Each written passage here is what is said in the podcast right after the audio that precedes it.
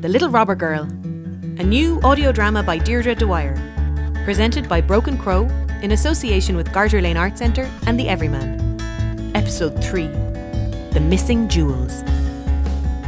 And so, thanks to a kind hearted stranger with a need for a bike and a few, shall we call them, untruths here and there, Mattie had managed to get herself and Artie onto a boat and a good way closer to tracking down her mother. The next step, however, would probably not be quite as simple. What are you on about? It'll be a cinch. I'm sure. Eh, what now, Mattie, eh? What next? Leave it with me, Arthur. I don't quite have the plan fully worked out, but you know, it'll come to me. You're fair good at this driving the boat. I've been off and on boats since I was a baby. Yeah? What's the longest boat trip you've ever been on? Well, we always take the same trip to the same islands off the coast of France every summer. It's a long way for such a small boat, but Mam and Dad are prepared for anything. They always say, plan to follow the plan, and it's always seen us through. And what happens when the plans need to change? Why would it? Mam and Dad always look at things from every angle. For our trips, they look up the weather forecast, check the tides, pinpoint our stops on the coast, and map out the route to the island. Yeah, but sometimes things just go wrong, you know? Well, nothing gets left to chance with them, and I guess some of the planning is rubbed off on me. Here, have a look in that bag there, Mattie. Whoa, Finn! What's all this? Flapjacks, bananas, sandwiches, and is that a flask of tea? There's enough stuff to last us a week, lad. And what's this wrapped up in tinfoil? It's some of the leftover fish from last night's dinner for, for Artie. Does he eat fish? Artie eats Anton, don't Art? Here you go. Well, dig in yourself, Mattie. And will you pass me a banana? Here. And Finn, thanks. This is great. All of this is just great. You're welcome, Mattie. Do you want to come up here and see where we're going? And well I do. How do you know where we're going, Finn? In the harbour, it's easy. I just keep an eye on the landmarks around me. I know these waters and cliffs like they're the back of my hand. And if we were going out, we have these. What's then? They're charts of the waters. Open up the middle page there. See? Dunhaven and, and Thunder Bay. Yeah. And oh here. Here's Carrigrowan. You've heard of Carrigrow? Uh, might have. What do you know about it yourself? Well, it's a rocky island, about 60 miles offshore that way, due south. Mostly it's just home to seals and seagulls, but there are lots of funny stories. Stories like what? Wild weather, and extreme tides, and mermaids and monsters. Monsters. Yeah, I don't know. The fisher folk avoid it, especially when the tides are high at the equinox in spring or autumn. There had been boats wrecked, and people have talked about seeing something huge. Oh Finn, today is the autumn equinox. Yeah, and the full moon is tonight, so this evening's high tide will likely be the highest one all year. That's it, high tide. Story said there was a cave that could only be reached at the queen tide. What are you talking about, Mattie? What story? Come here, Finn. I've got to get out to Carrigrowan. I've got to get to Seal Don't Island. be daft. It'd take us hours and hours to get there and back. And like I said, it, it would be the worst time to go today. It's nice and calm here in the harbour, Mattie. But as soon as you get out to the open water, it's a different story. But I've got to get out there. And I'm going to. And if you won't take me, then I'll swim. Ah, don't be silly, Mattie. Silly. I'll show you. Show me what? What are you doing? I'm jumping in. What? Hey, wait. Get back from the edge. Sit down. What's gotten into you? Tell me. I'm not sure I can, Finn. Well, you better try, or I'm turning us around right no, now. we gotta go on. Please. We're not going anywhere till you explain to me what is really going on.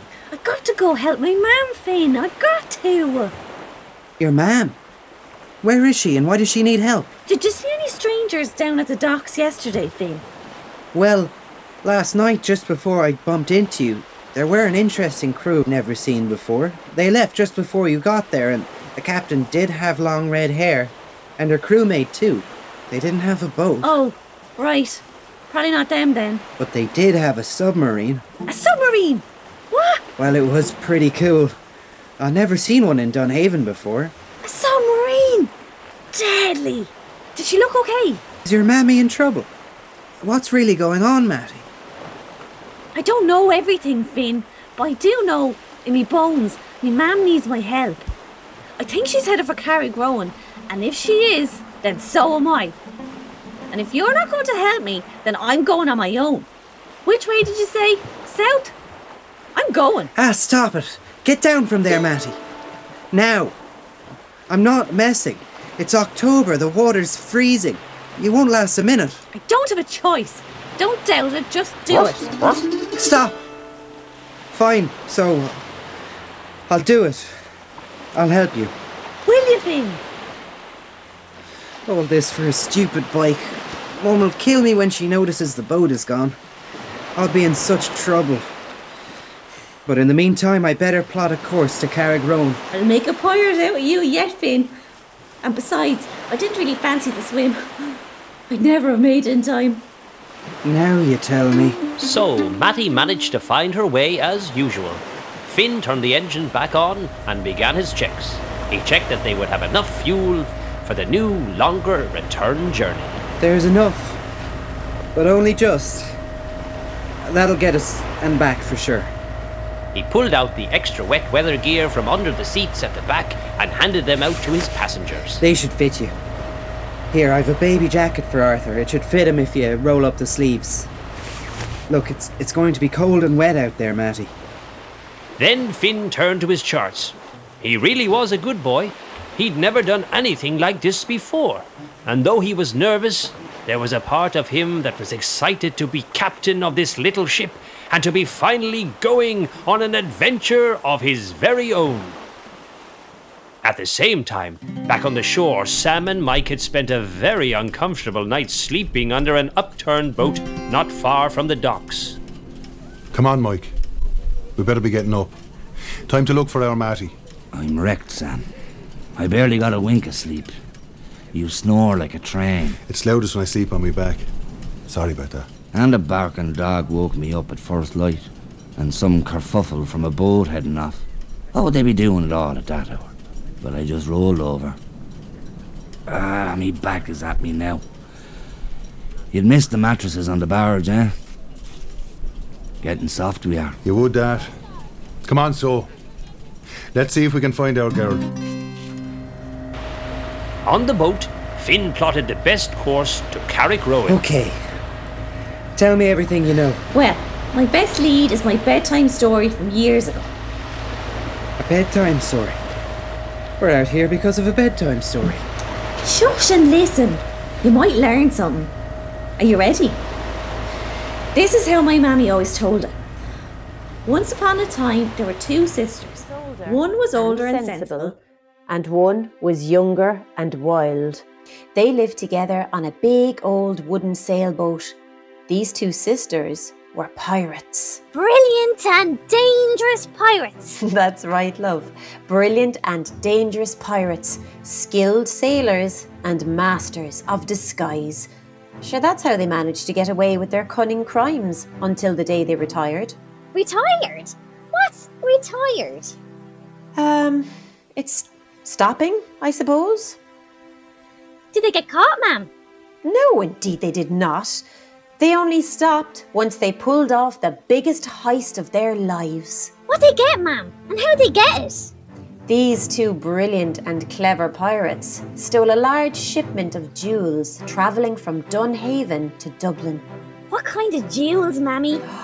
Diamonds big as hen's eggs, rubies the size of plums, and pearls that looked like golf balls. They were the most beautiful jewels the sisters, or anyone, had ever seen. And besides those, there were stacks of gold bars. The pirate sisters reckoned they'd never have to work another day in their lives. They were set. But, as always in life, things did not go to plan. Happened? Tell me, ma'am. What happened next? Ah, hush, Mattie. You're supposed to be getting ready for sleep, not getting all hyped up with the story. Mama, hurry on. I'll settle down when it's over. The sisters decided they could live off the gold alone, so they needed to find a safe place to hide the jewels for a few years, just until the hunt cooled down.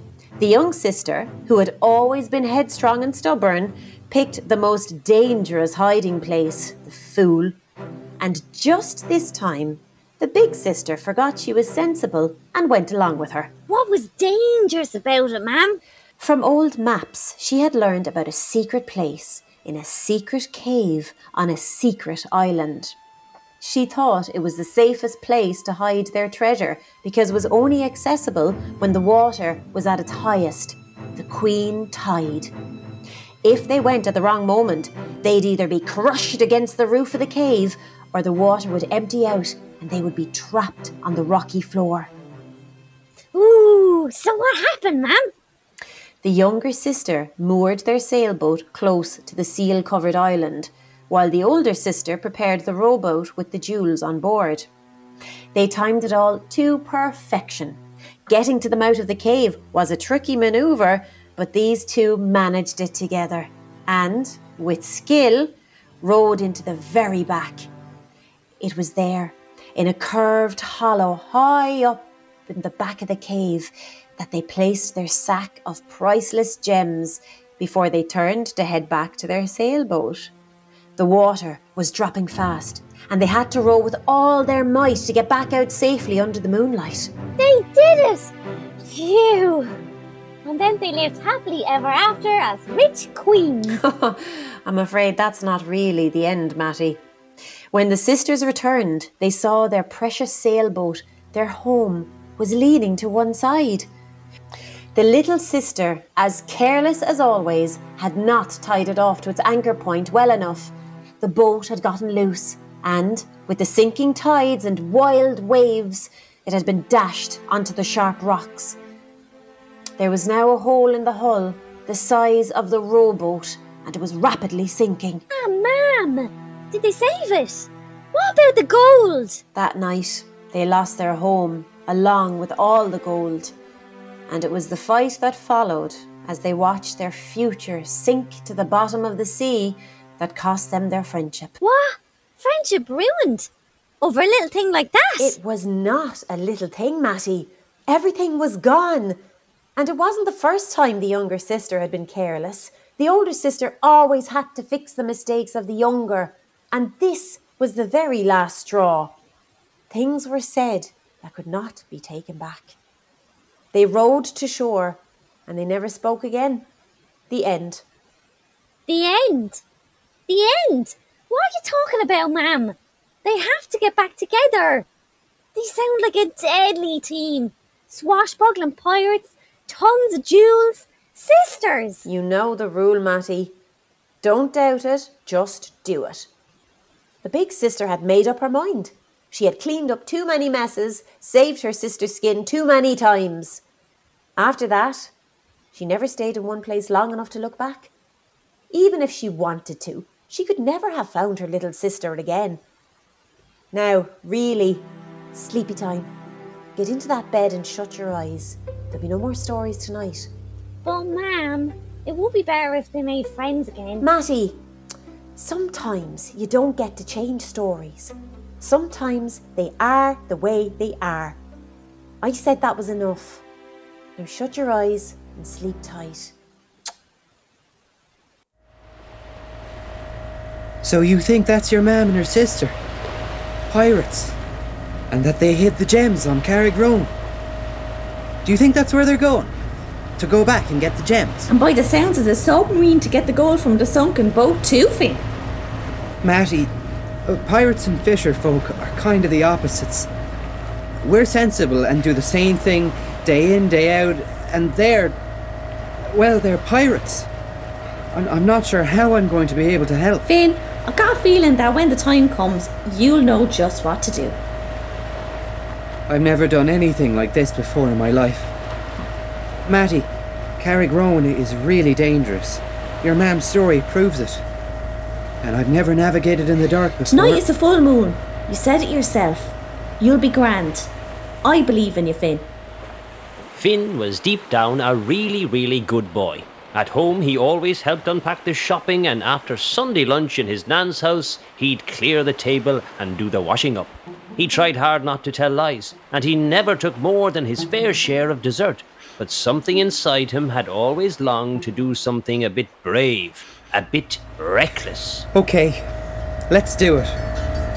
Let's go south and on to Carrigrowan. Yes! Go on, Finn!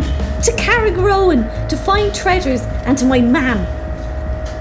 And so Finn pressed in the throttle and the boat jumped forward.